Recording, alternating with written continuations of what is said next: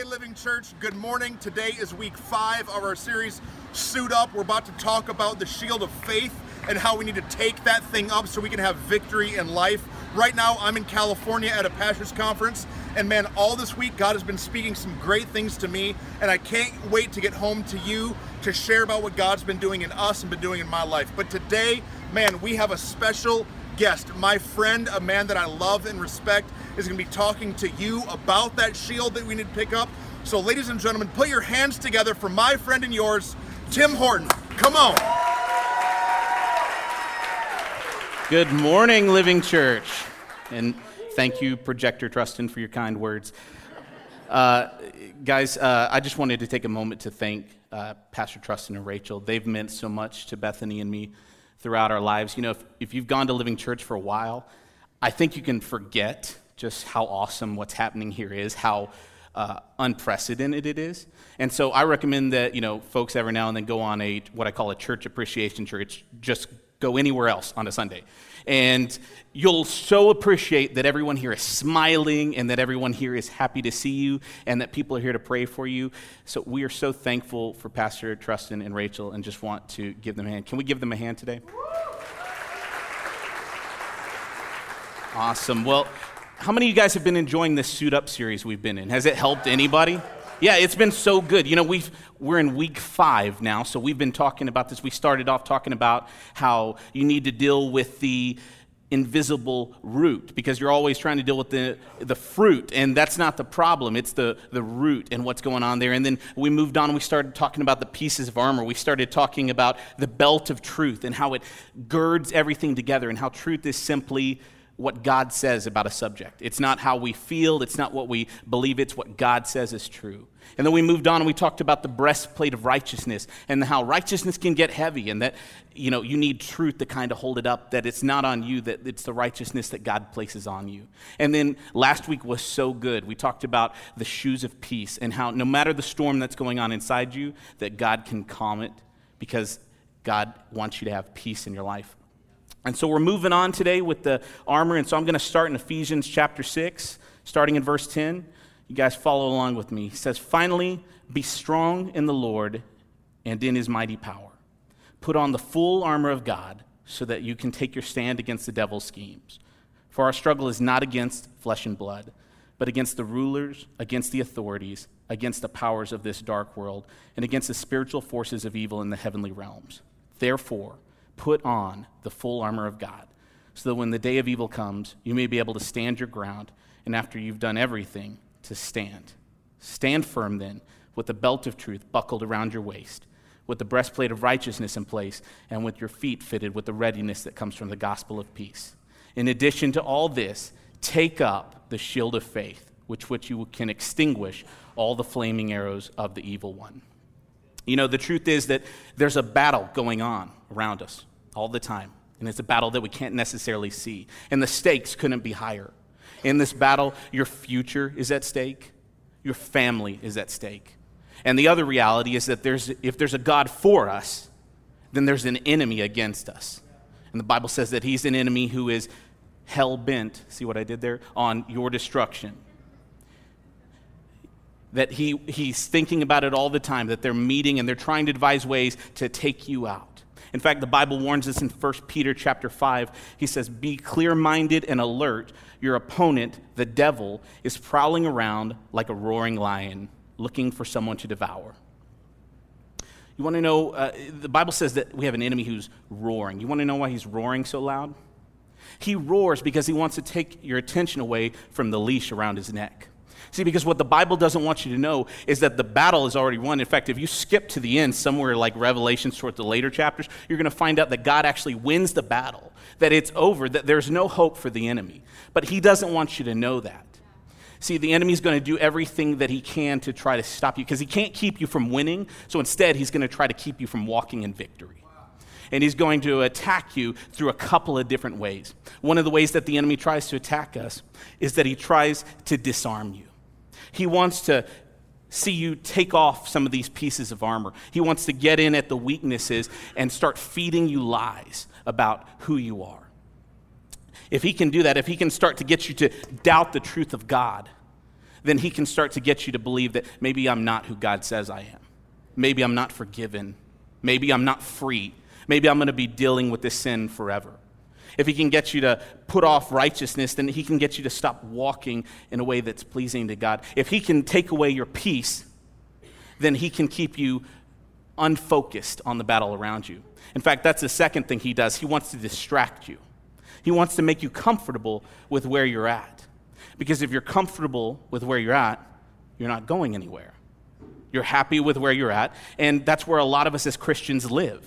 Is, you know, show up to church, give 10%, show up to church, give 10%, do the Bible reading plan, show up to church. And, and he gets you comfortable with where you at. And see, faith was never meant to stay in one place. Faith is meant to move you forward. Faith is a journey because it's like the asterisk right planted on outside our building that there's always more that God has for you.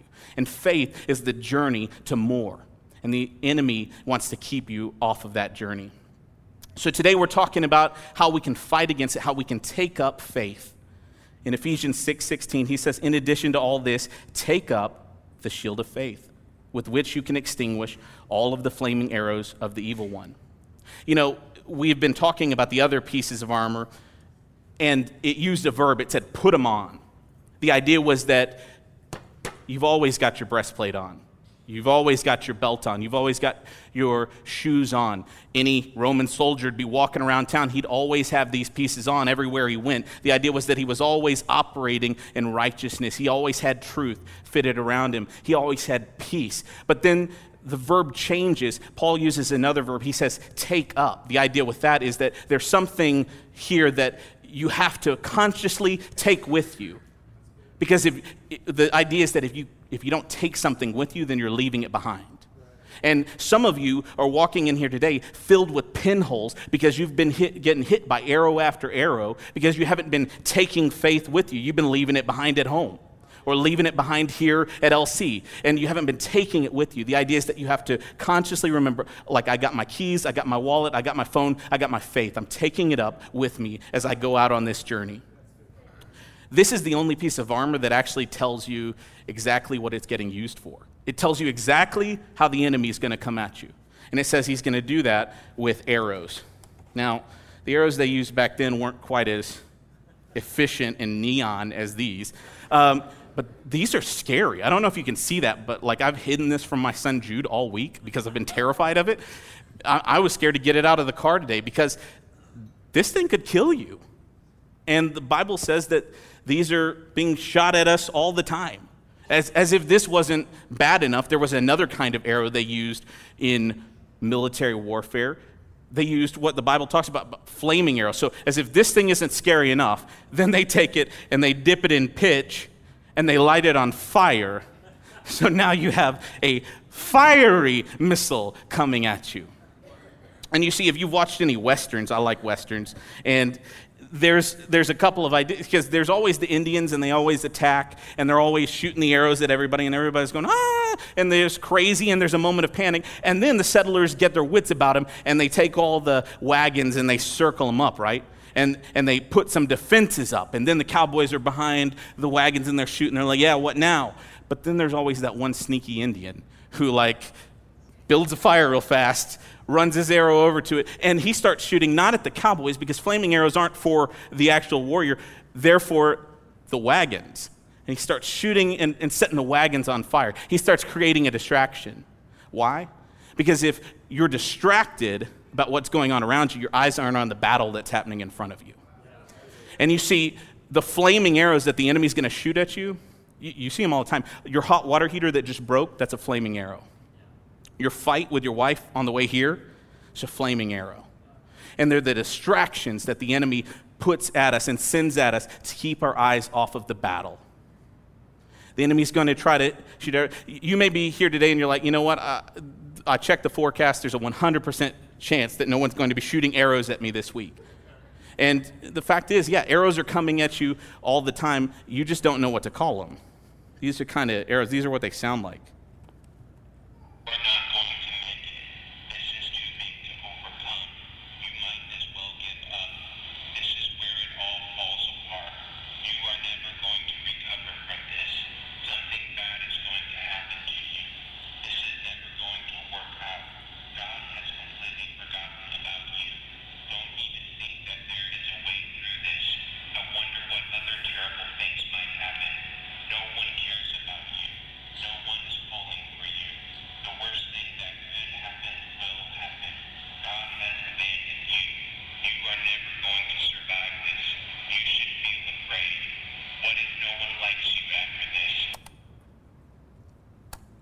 all the time, arrows coming at us. And they're attacking our purpose, and they're attacking our calling, and they're attacking who God has made us to be. Arrows coming all the time.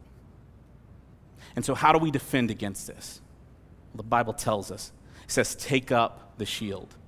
Now, it's interesting um, that Paul, I wish he would have said, get in the castle of faith, and then you'll be able to stand against the schemes of the enemy. Or get behind the wall of faith, and then the enemy won't be able to shoot at you. But he doesn't. He says, take up the shield. Why is that? Because the shield is portable, because your faith is portable. Your faith wasn't meant to wall up in the four walls of a church and try to wait until Jesus comes back. God always intended that you would take your faith because there's a battle out there, and the idea is that we need to take some ground ourselves. And so faith was made to be portable because God never intended for you to stay in one place. He meant for your faith to be moving you from here to there. God's always moving us from here to there. And so we take up the shield. Hebrews tells us in chapter 11 that faith is the confidence of what we hope for, that it'll actually happen. It gives us assurance about things we cannot see. You know, I can imagine that when a soldier took up a shield, there was like a new level of confidence there.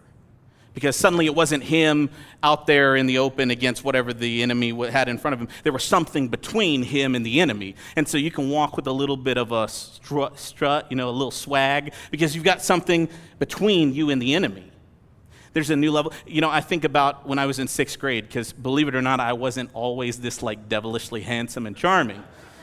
And so in sixth grade, I was in a lot of fights, but unfortunately, I was on the, uh, the wrong end of the fight, like not the glorious defeat my foes end. I was getting the tail kicked out of me. And it was not fun. Let's, let's be honest. And, and then what changed was I met my best friend. His name was Luke Strange. So he was no cooler than I was with a name like that. But but he was a red belt in karate. And you see, red belt, I think, is better than black belt because red belt like signifies like danger, like they don't have the wisdom and temperance that comes from black belt. That's who you want in a fight besides you, is the dude who has no common sense. And so I had Luke, and he was like six feet tall, and he was a red belt. And so, how many of y'all know that I started walking in a confidence with a new level of confidence, like, yeah, come at me now because He is between me and you. You see, that's what faith is. Faith is acting like it is, even though it isn't, so that it could be because God said it would be. See, sometimes faith is calling your shots. It's saying, I don't feel like worshiping. I don't feel like giving this situation. I don't feel like God's going to come through, but I'm going to act like He is, even though He isn't, so that it could be because He said it would be, because God promised that it would be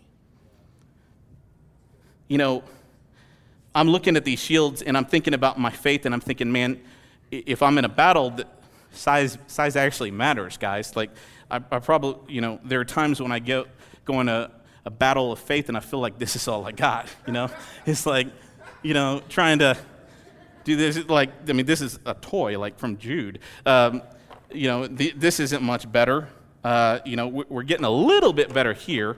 This is, I mean, if you are a toddler, you're doing all right with this. But, you know, it, it's a little bit better. This is a little bit more like my style. This is kind of what the Roman warrior would have with them.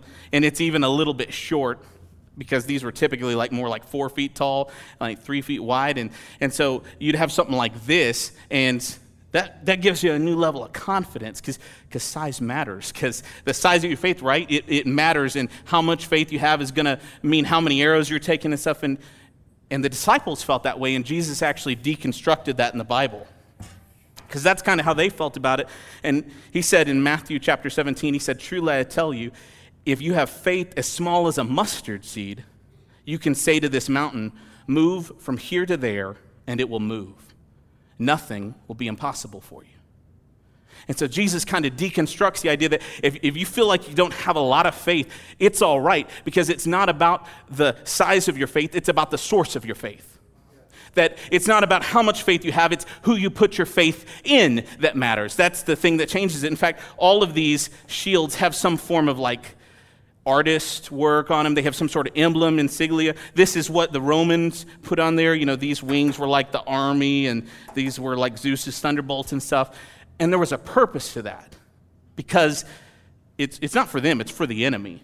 Because when, when the enemy sees this marching up on it, he knows that it's not Tim that he's got to be afraid of. He knows that it is the might and the power of the Roman army that stands with this one. It's not this one guy, it's who he stands for. It's who he's got behind him that's coming with him. And so you don't need to be afraid about this one dude. You need to be afraid about the army that's coming with you. And you see, when you hold up your shield of faith, what the devil sees is it's not Tim, it's not Brandon, it's not Terry, it's the power of God that he's coming in. I'm not coming in the name of Tim, I'm coming in the name of God. And the devil is going to run from that every time.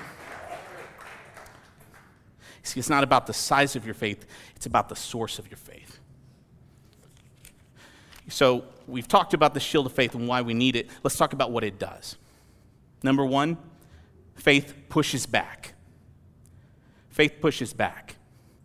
The first goal in a battle was to stop the advance of the enemy. You know, there's always this scene where these armies are running at each other and it's slow motion and epic music. And then there's this crash, right? As the armies crash against each other. And the idea was that one side was going to like plant their feet and hold their ground and hold the line. And they were going to push back on the enemy because you don't want to be going backwards, you want to be going forwards. And so there's this hold the line and push back on the lies of the enemy. You see, the enemy's goal is to get you to break ranks and run. He doesn't want a strong line assembled against him. He wants to scare you, and he wants you to turn around the other day and go live to fight another day. He wants your focus fixed on what's against you, not what's beside you. See, your faith will always follow your focus. Whatever you're focused on is what you have the most faith in. So if you're always logging into your Wells Fargo account, or you're, you know, always hitting refresh on Facebook to see how many likes you got on that post. You know, what you're focused on is what your faith is in. You know, it's interesting. Fear is still faith, it's just faith in the enemy. It's just more, putting more trust on what the enemy says will happen to you than what God says he's called you to. You see, the, uh, the reality is that it's not what's before you, it's not even what's behind you, because a lot of people just use their past as an excuse. It's about what's between you. I say it like this fear is putting your circumstances between you and God, faith is putting God between you and your circumstances. And you see, you can walk with a new level of confidence when it's not you against the enemy, but it's God in between you. And so, fear, don't put that between you and God. Put God between you and your fear. You know, the battle isn't meant to be fought alone. Um, a lot of times I think we, we get into this, you know, I, I can handle it, I can take care of it. It wasn't, in fact, the Romans didn't design these things to be used alone. They designed them so that they would like fit with the other guys.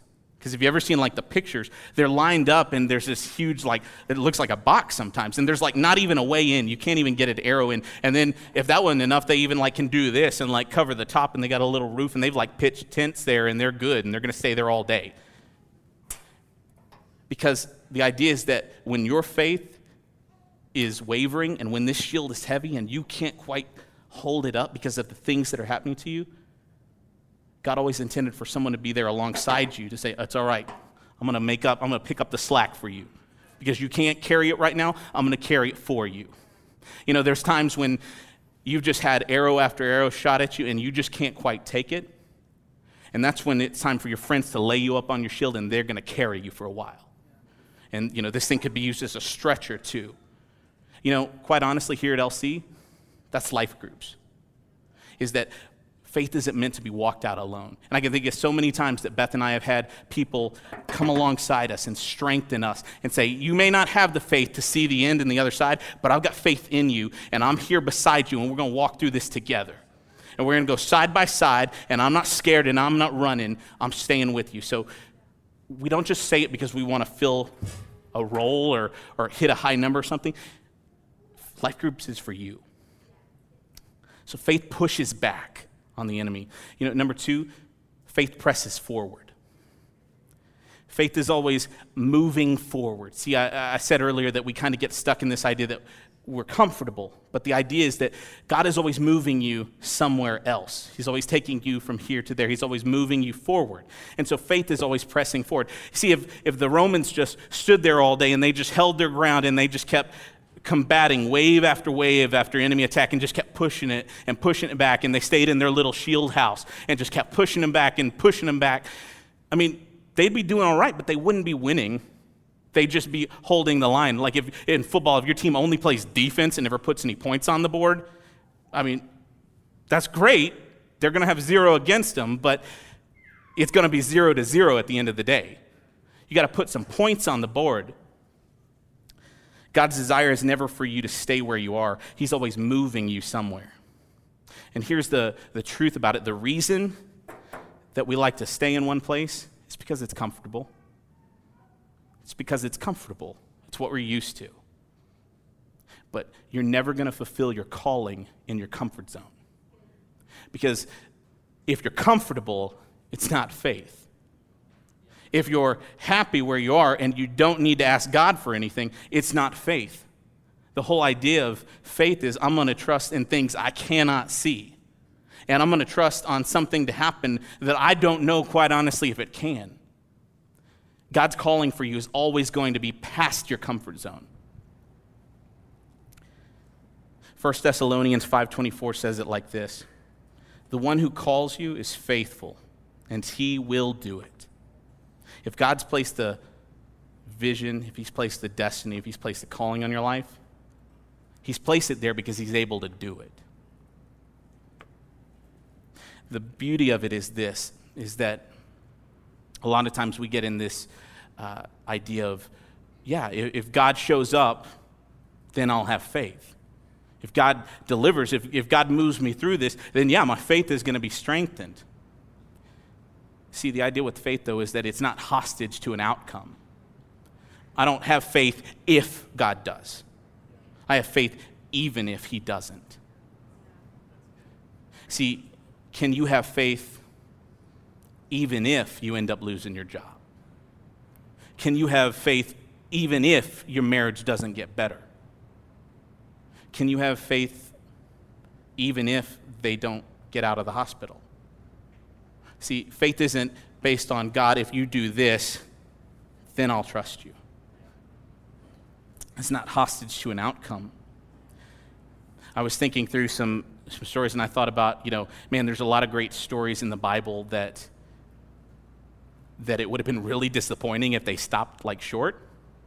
Like, uh, like Joshua. I thought about Joshua in the Battle of Jericho. And what does God do? He tells them to march around, and they march around the city and they don't do anything for like six, six days. You know, I think he says seven days or something like that, but they're marching around, they're doing laps around the city, and nothing's really happening. I mean, if I'm if I'm Joshua, I'm expecting like some cracks maybe at the foundation, like after day two or something. I'm expecting maybe like I mean my house shifts faster than that. Like I mean, you know, I, I want to see something happening in this battle, and and nothing's happening. What if they had stopped on day six? How depressing would that have been? You know, the, day seven was it. Day seven, the walls came down and God moved. But what if they had stopped on day six. And, and I feel like in our faith, in our walks today, a lot of us are there. We're on lap six, and we're this close to quitting. Because we've been praying forever, and we've been bearing our hearts to God for what we're asking for, and we've been believing, and nothing has been happening. And you're this close to quitting. My encouragement to you is don't stop on six. Keep going.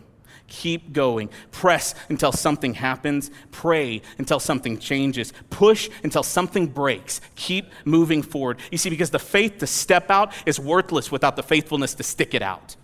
So keep moving, keep going, do it again and again and again. And sometimes you're going to need to hit stop, rewind, listen to it, do it again, and keep reminding yourself that God has called me to this. He wouldn't have called me if He couldn't do it, if He couldn't make it. So keep moving, keep believing, keep moving forward. You see, God's design for you was never to just hunker down until the day of glory. He wanted you to take some ground against the enemy. There's a missionary that I love. His name is C.T. Studd. He said it like this Let us not glide through this world and then slip quietly into heaven. Let us see to it that the devil will hold a thanksgiving service in hell when he gets news of our departure from the field of battle. I want the devil to throw a party on the day I die. Thank God he's gone because, he, because I was such a pain in his rear that he is just overjoyed that I am gone and he doesn't have to worry about me anymore. So, we've talked about how faith can push back and how faith can press forward and keep moving forward. There's one more thing that I think faith does, and it's simply this faith prepares us for what's next. Faith moves us forward because God always has more in store. And the idea is this it's that, you know, whatever that thing is that you've been thinking about this entire service, that thing that's been on replay in your mind, that, man, I wish God would answer this prayer and He would move in this situation and He would deliver me from this. The reality of it is that once He does, you're going to have to start gearing up for the next thing. Because faith is a muscle and the reason that we have those trials and tribulations, the Bible says, is, is so that you can strengthen your faith for what's coming next. You know, David, I've always found this interesting. It says that he picked up five stones. What, what, why five? Did he not think he could nail it on the first one? Like he did. He nailed him right in the dead center of the head. He had to know that he was pretty good at it. And then I started to research it and found out that if you search through some other texts, it actually says in other texts in the Bible that Goliath had four brothers. And so I believe that the reason that David took five stones was because he knew that I'm going to drop this guy, but then I might have four other angry giant brothers ready to fight. And there's something coming on the other side of Jericho. The walls fall down. The city doesn't wave the white flag and surrender and say, All right, you got us. They had to go fight the real battle and go win the city. And you see, that thing that you're just focused on, that you're just fixed on, God can move and God can take that and He can win the day. And then it's going to be the next thing, and the next thing, and the next thing, because faith is a journey and God is taking you somewhere. See, some of us today, we need to focus on the battle that God wants to win in us before we focus on the battle we want Him to win for us and there's something that God wants to do in you, and He's strengthening you, and He's developing you to get you ready because you're not ready for where He's taking you. If He were to deliver you there today, you wouldn't be ready and things would fall apart. And so, through His mercy, He's giving you something you can handle and something you can walk through because He's going to teach you through it and He's going to take you to the next thing. And because you were strengthened and pressed and pulled in every direction here, you're going to be ready for the next battle. And the next battle, you see, because you can trust God as you start walking with Him, you can start to trust Him more and more because of what He did behind you. And when you start to get scared of what's in front of you, you can look back and go, oh, yeah, He won there and there. Well, I didn't think He could show up, He showed up there. So, what am I scared of here? You know, I think of it kind of like a, like if you imagine like teams of horses, if like they were like hooked together and they're running in opposite directions, and it's like a tug of war, and that's your faith and that's your fear. And all you got to do is make sure you got more horses on the faith side than you do on the fear side. How do you do that? I've got some suggestions. Don't fight alone. Get in a life group.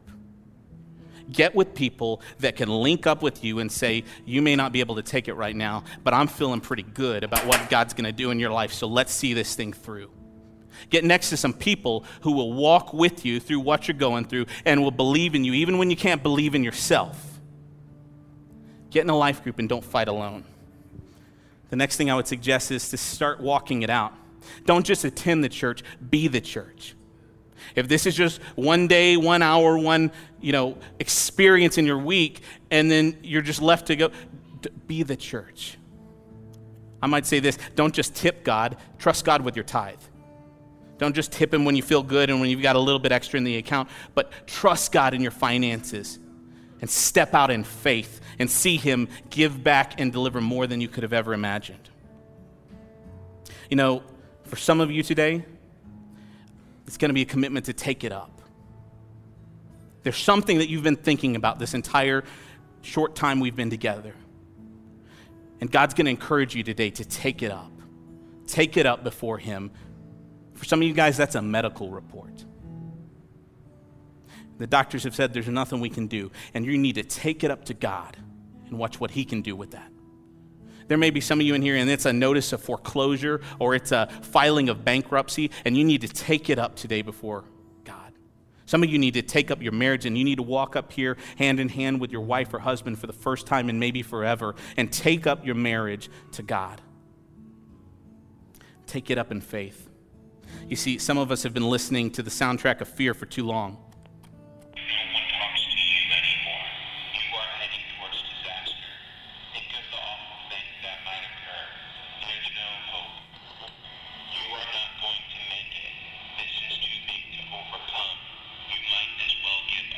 And so, how do you overcome this?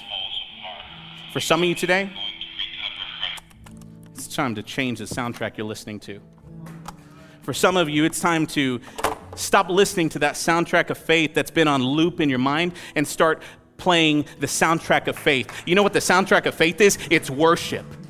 The soundtrack of faith is worship. It's telling God the truth of who He is and telling your circumstances the truth of the God that you serve and saying, I don't have to be afraid because I know that I've got someone between me. And some of you need to press play on some worship during your week and start to say, I don't feel like it. I don't feel like worshiping. I don't feel like there's a end in sight, but I'm going to do it anyways. And I'm going to pick it up. I'm going to take it up and I'm going to start to call my shots. I'm going to start to speak out things before they exist. I'm going to start to declare that God has and God will and He can. So I'm going to give you an opportunity today to kind of stand up and start declaring that. So if you would stand with me, we're going to take an opportunity and we're going to start declaring it. And when you don't feel like it, stop, rewind, do it again. Stop, rewind, do it again. Start telling God that you need Him today. You know, as I've been talking today, there's a, there may be another group of you in here.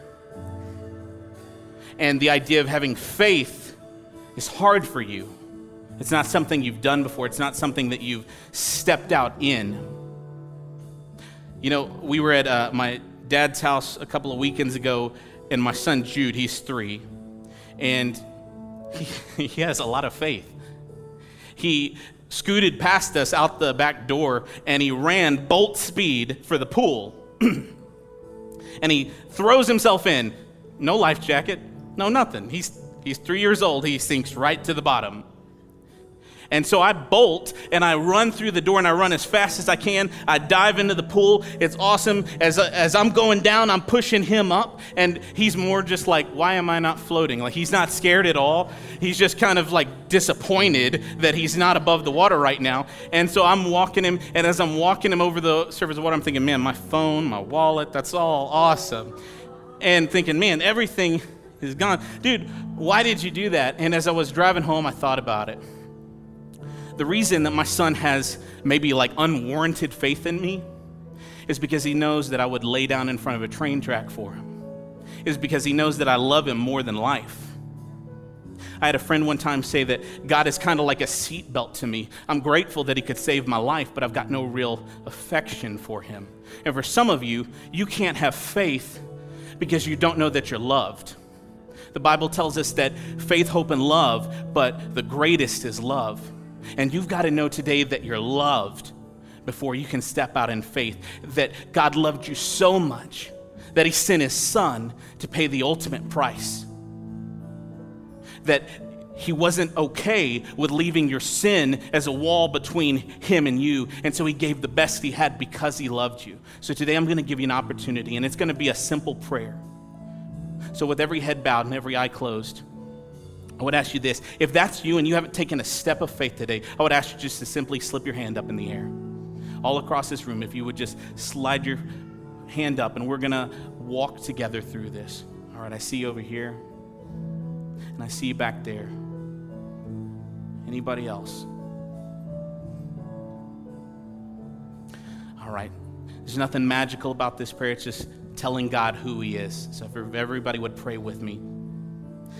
God, I thank you for taking away my sin. I believe that you sent your Son. I believe he rose from the dead. And I believe he's living in heaven today. Take away my sin. Be the Lord of my life. Thank you, God. In your name I pray. Amen. That's awesome, guys. It's awesome. They're throwing a party for you guys in heaven today.